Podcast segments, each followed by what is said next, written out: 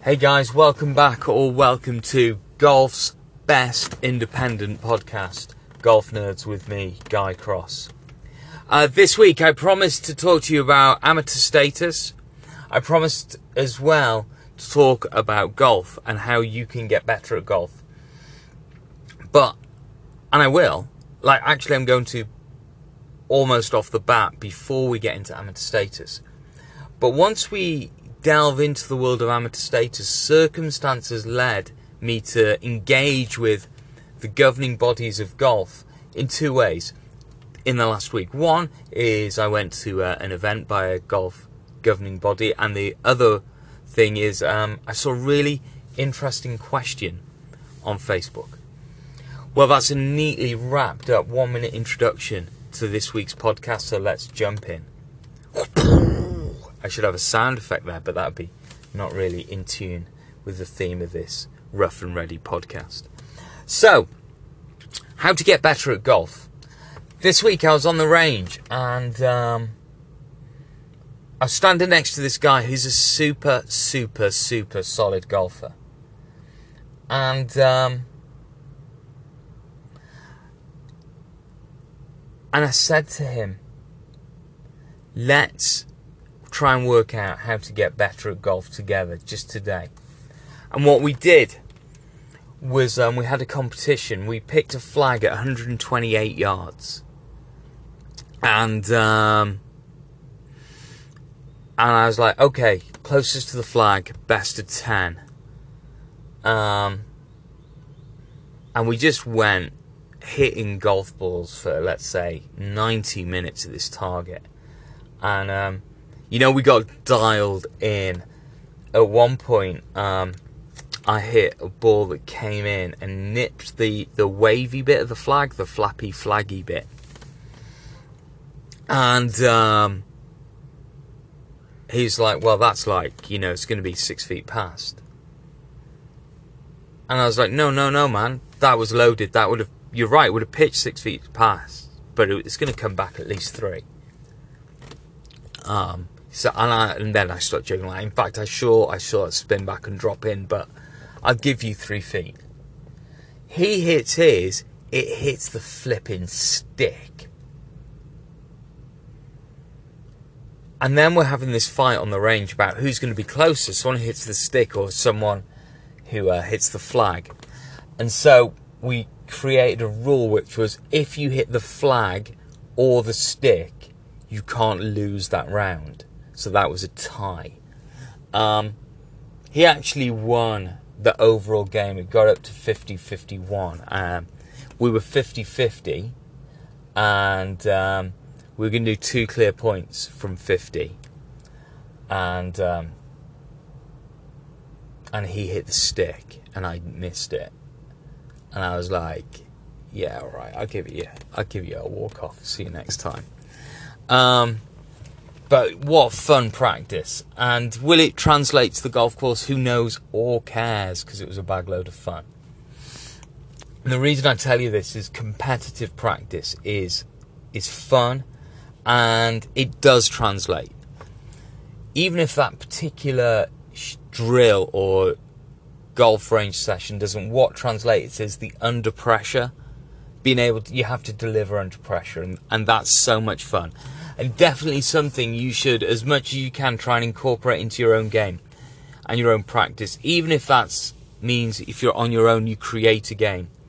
Often I'll give myself a game which is, you know, 10 six foot putts in a row, and you can't leave until you've done it.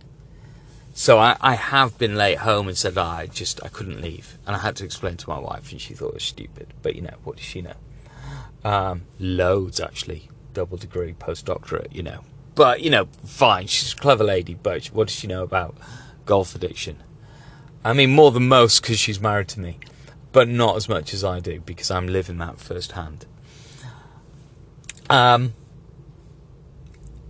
I just had a really, really good golf practice and a few good golf practice this week. I'm out on the course on Thursday. Might nip out again one time. Certainly going to get to the range today. It's Monday for me um, and I might either get a few holes of golf or another rain session before then. Right, so that was the sound effect to say we're moving on.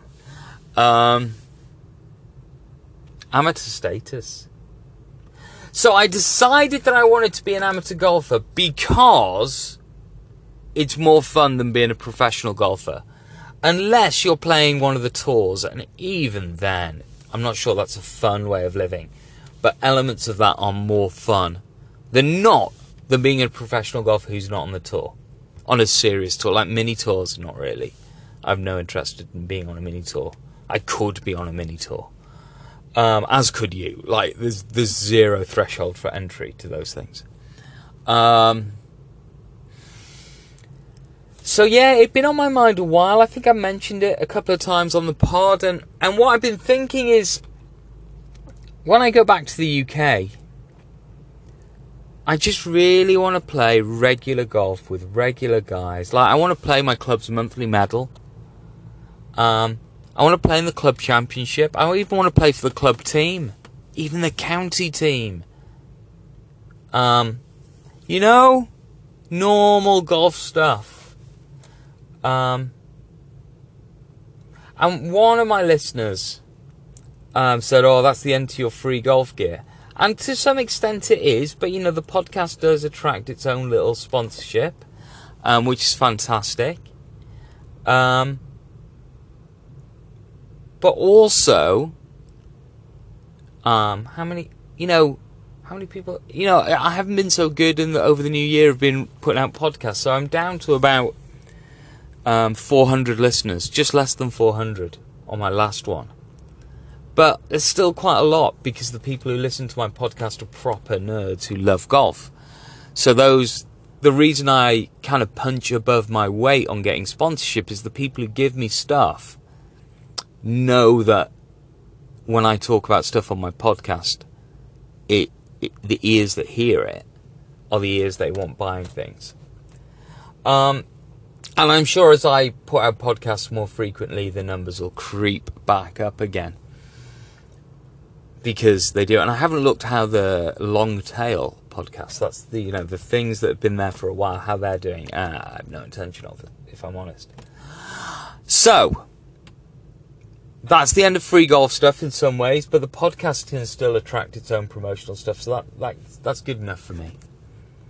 Um, it leaves me. I am still a professional golfer, and I will be for at least one year and probably two while I'm reinstated. So I can't breach my amateur status by taking money or equipment, you know, payment in, in cash or like, or whatever the term is. But um, some of the perks of being a pro golfer, I, you know, that aren't monetary, still come my way. Like, um, yeah, I'm not paying the green fees and stuff um, until I'm officially an amateur and then then I'll have to stop paying my way, and that's fine because I've started earning my living outside of golf. Um, I teach English on the internet, and I love it. It makes me laugh every day. Um, I have a group, great group of colleagues, and although we are competing for students, we're not hugely competitive about that, and we support each other, and that's such a change from golf that it brings me joy it sparks joy, to use the modern parlance. Um, so yeah, um, the process. Sorry about that, a technical glitch. So the process for returning to being an amateur is um, it's been modern modernized from back in the day. You used to have to write to the amateur status committee at St Andrews if you're British, um, and they would consider it. Now you fill out a form on the internet which goes to the Amateur Status Committee. Um, so I'm waiting to hear back from the Amateur Status Committee. I, I hope to hear any day now um, about how long I have to wait. Um, I need to check with the governing body here in Panama if they're happy for me to join and get a handicap in the meantime. Um, but I'm not stressed. I'm not going to play any tournaments as an amateur until my amateur status is back. But I think they'll be quite happy for me to carry a handicap because I, am being completely transparent with them. Um, so I, I've no real intention of being a bandit. um, and getting a high handicap. So I'm um, a sandbagger, bandit, sandbagger. Um, and no intention of doing that, so I don't mind um, playing for a few months or two years and let my handicap settle down. Yeah, I'm I'm hoping for something low single figures, of course. Um, and I my target is to get a plus handicap and then hold it for at least kind of a season, like not a whole golf season, like a summer, a winter, whatever. Um, because that's fun uh, and I think doable for me. Um, because I'm I'm the dog's bollocks at golf, really, and, and that's quite obvious to everyone. Um, no, scratch means shit, right? But plus also means shit. Any handicap means shit in golf compared to tour pros. But um, it's still cool as fuck to be plus handicap. Um, everyone knows a plus, everyone knows a scratch golfer, not everyone knows a plus handicap golfer. And then, so I'm waiting to hear back, and that's basically the process. I said I'd talk you through the process, but let me tell you why. The history of the amateur status is fascinating, especially to someone who used to be a pro.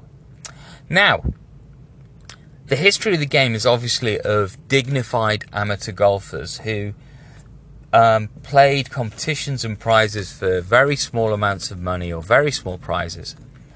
And then this new breed of golfer came to the game. We're talking 100 years ago, the dirty professional golfer.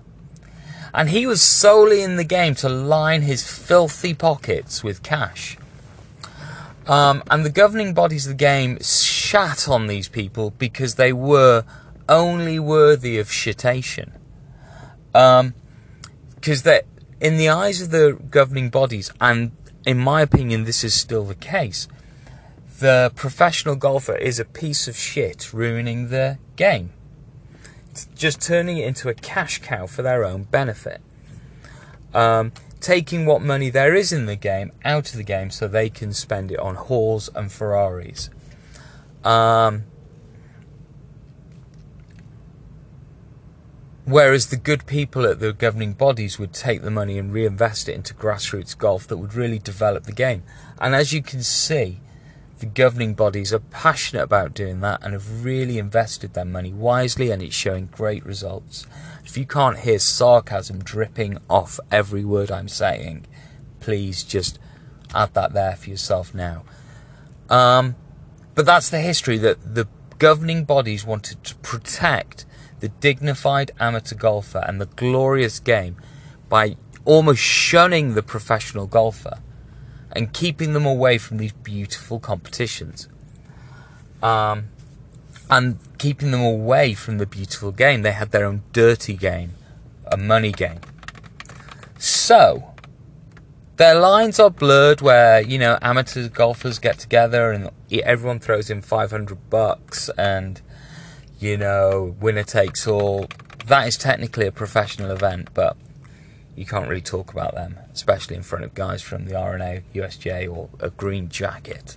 Gosh, could you imagine someone doing that at Augusta, playing for big sums of money and jeopardising that amateur status? That would never happen, would it? Um,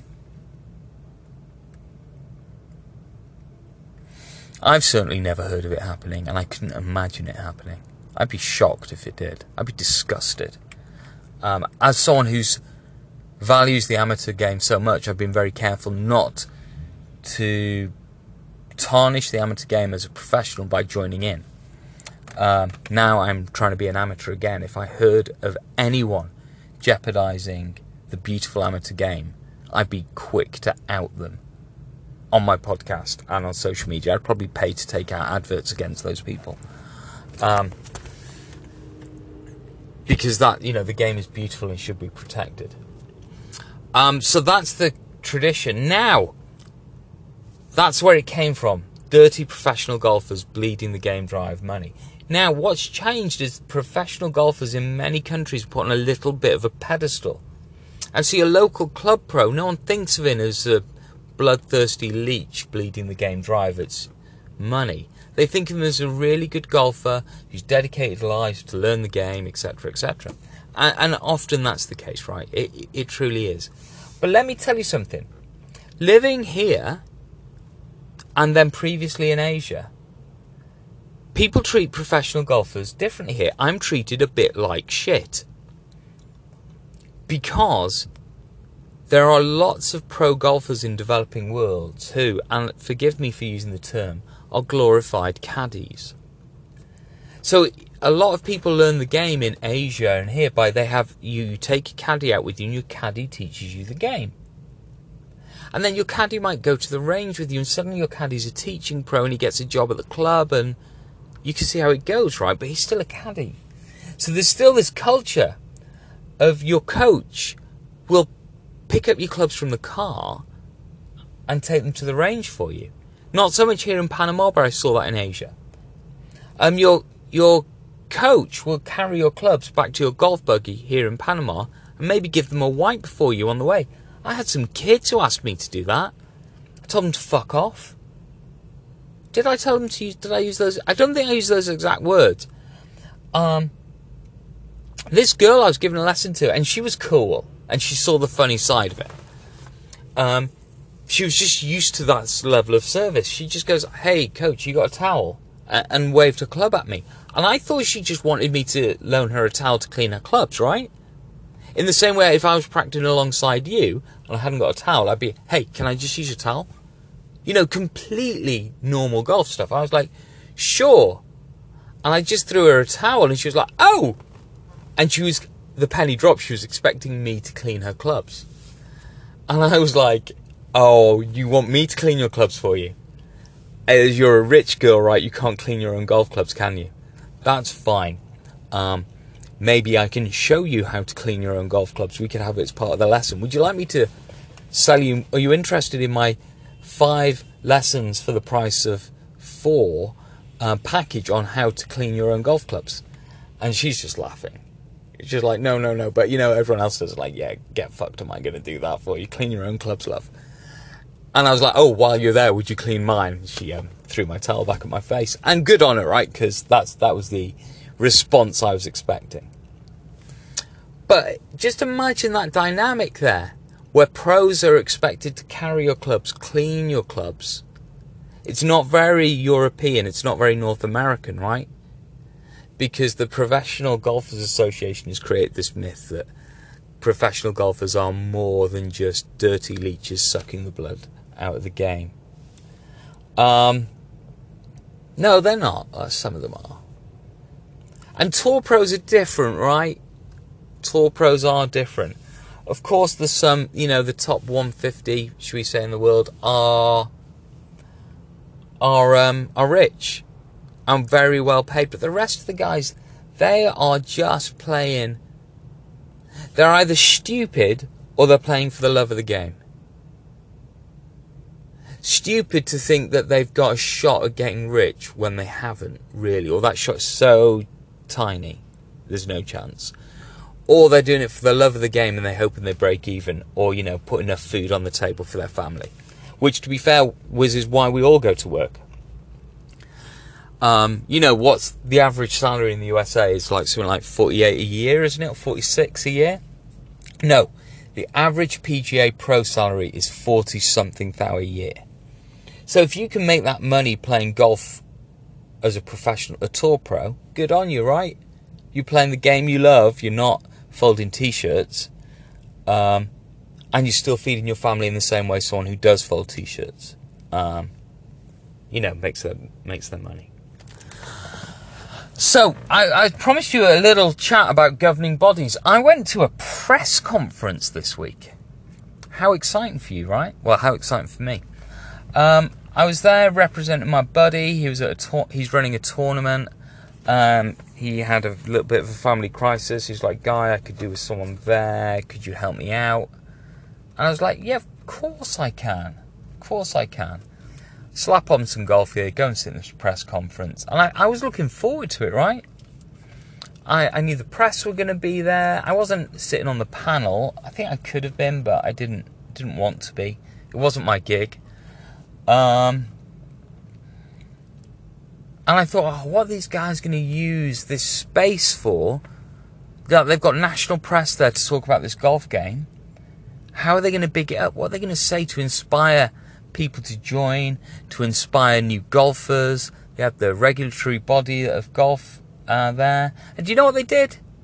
Mostly, they talked about the changes in the policy and procedure from the series of tournaments from last year to this year, and then they gave a brief presentation on the new World Golf Handicapping System.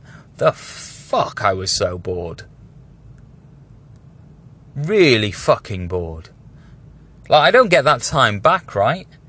Um, I was going to go and hit some golf balls because the thing was at a uh, range, but I didn't because what the fuck, I just wanted to run away. National TV, national press, coverage of amateur golf. What the fuck did they talk about? Rules, policies, procedures, categories, handicaps, like, oh, and then they, they spent five minutes talking about how fucking great they were and how much work they'd done for charity last year. Or, no, not last year, that they were planning on doing in the future. If I had any motivation or inkling about these guys, I'd keep them to account on that and go back to the press conference next year and ask them how much money they gave and how that's gone. What the fruits of that investment have been. Um, but I, like I could give a fuck because we all know they're gonna lie, right? Um, what the fuck? What the actual fuck? People like that are the reason golf is is dying and is small. Um, they could have done anything to make that event and that series of events sound fun, but they didn't. They just talked about rules and like, I'm a golf nerd. I have a podcast called Golf Nerds. You should know you're listening to it. And I was bored shitless. Um, bored shitless. Like, what the fuck was I doing there? I shouldn't have gone. It made me cross. I told the guy who asked me to cover him, like, what the fuck are you doing involved with those guys? He's like, oh, you know, make some money for my organisation. I'm like, yeah, fair enough. I'm like, is it worth it? he's like, yeah, it's properly worth it. I make some serious change. Um, not for him, for his organisation. I'm, I'm not used any names here, and I won't. Um, so it's a significant financial win for him and amateur golf for his organisation. Um, but draw a parallel there. You can run an amateur golf tournament through a governing body and make a serious chunk of change for your organisation. I'm talking like um, for a one day golf event, I think like 10k plus. Um, it takes more work than a day to run it, but once you've done it a few times, it's pretty easy. You know, things run themselves. Um, you can do that through a governing body and put 10k in your organisation's back pocket. And you can pay people to help that golf day, like they have staff. Um, one of them or two of them are professional golfers. But if you did that individually and pocketed that money yourself, I think you'd breach your amateur status. And th- no, you wouldn't. Anyway, just an interesting fact there, right? Just think about money and golf. Um, it's not all as it appears. Um, and say you make 10k on a golf day and say, oh, we pledge a percentage of our surplus to this charity. You can put any fucking percentage you want. You write me a check for 50 bucks for all I care. You've ticked the box. Um, and people do it, right? People do it. Um, if anyone ever asks you to play in a charity golf day, ask them how much money, how much of my 100 buck ticket fee goes to charity. 200, 300, whatever, however much you pay for a charity golf day in your town. Um, ask how much of this my entry fee goes to charity. Um, anyway, wrapping up, and I think we're going to head for 30 minutes this week. We had a um, question on uh, this guy put a question on a few Facebook groups. Said, guys and girls, how many of you are on your golf club's committee or organising body? What ideas have you got for 2020? Do you want me to tell you I put? First response retire. Resign from that committee. Spend more time with your friends and family. Spend more time with your PlayStation. Why the fuck would you do that? Now, I know why some people do, right? And i am hypocritical here because I love community led golf clubs. And if you're on the committee of a community led golf club, you are serving your local committee. So that's, guy, why the fuck you do that. And you come and you smack me in the face and you call me a dick. Okay? Because you're serving your local community and you'd be quite right to do so. But if you're on the committee of some like big company managed golf club that's making a profit, what the fuck are you doing with your time? You're working for a company that makes money for free. Why would you do that? Have you got so much time that that's the best way you can think of spending your time? Is your life so fucking meaningless that the kudos from being on a committee makes you feel a bit more worthwhile? Maybe. Uh, I suppose, like, good on you if that's you. Do you hate your friends and family so fucking much that you'd rather go and talk about what type of sand you're going to put in the bunkers on 12 because someone took a shit in it last week? Um, that's more appealing to you than hanging out with your kids. I pity you if that's the case. I'm probably the worst father in the world, certainly the worst father on this podcast, you know, listening to or presenting it. I'm quite happy. but there's a lot of things I'd rather do in the company of my kids than go to a committee. Um, do you not own a PlayStation? Maybe you've never heard of a PlayStation. Maybe you've never heard of a book. I'm reading Game of Thrones, the whole series now. You may have heard of it, it's quite popular. Um, I'm on book four now. I fucking I could read that any time. I've been tempted not I've been tempted not to um, record a podcast, just to have a go on my book. But anyway, yeah, these are things you could do better than being on a committee of a golf club that turns a profit. Um, now, if you're getting paid to be on that committee, fair fucks you, right? Hope you're getting paid loads. But if you're doing it for free, you loser. You better have a good reason to be on there. But as I said, if it's a community golf club that serves its community, Godspeed to you. Um, I hope one day I get to do something similar, something as honourable. Um, and I have some corporate governance committee experience that I've been paid for, and even some in the charity sector because I believe it's been a good use of my time. Um, and I would serve and hopefully bring some real heat to a committee like that. But if it was an organisation that was trying to make a profit off of my expertise for free, it can go fuck itself. Um, Truly it can. I should write down my words of wisdom for golf clubs. I think it'd be a wonderful book. I truly think it would be. Um, I think at 28 minutes 15 seconds, I'm not going to share any more gems with you. Um, yeah, I'm not going to share any more gems or any more pearls of wisdom with you. My podcast recording app's been weird today, so if this has got some little glitches in, I apologise, and I'm, I'm going to do some Googleation to work out um, how can stop this happening in the future. I may just simply have to update the app, right? Well, that's that's probably the obvious thing. Reset my phone. I could have done this right at the start when it first glitched, but I haven't, and it's too late. 20 minutes, 28:52 deep now. I'm not going to do that. So, thank you for listening. Next week, I might be time to get someone on, mightn't it? What do you think? Do you think it's time? I think it's time. Um, I've got a few guys to get on. Um, they can um, criticize me for my attitude towards the PGA show. Oh, I got some pushback. But that's great, right? That's why you do this stuff. Um, some of the pushback was valid, some of it wasn't. Um, I might go and swing by someone's office who uh, gave me some pushback actually. Uh, tell them, or get them to tell me again more clearly why I'm a loser. Um, so that'll be the good news for me today. Why am I a loser? The good news for you today is you're almost finished my podcast. You've been entertained, educated, and informed, and now you're going to go out and play some great golf. Enjoy your week, and I'll see you uh, next Monday or Tuesday. Anyway, guys, ciao. Take care. Goodbye.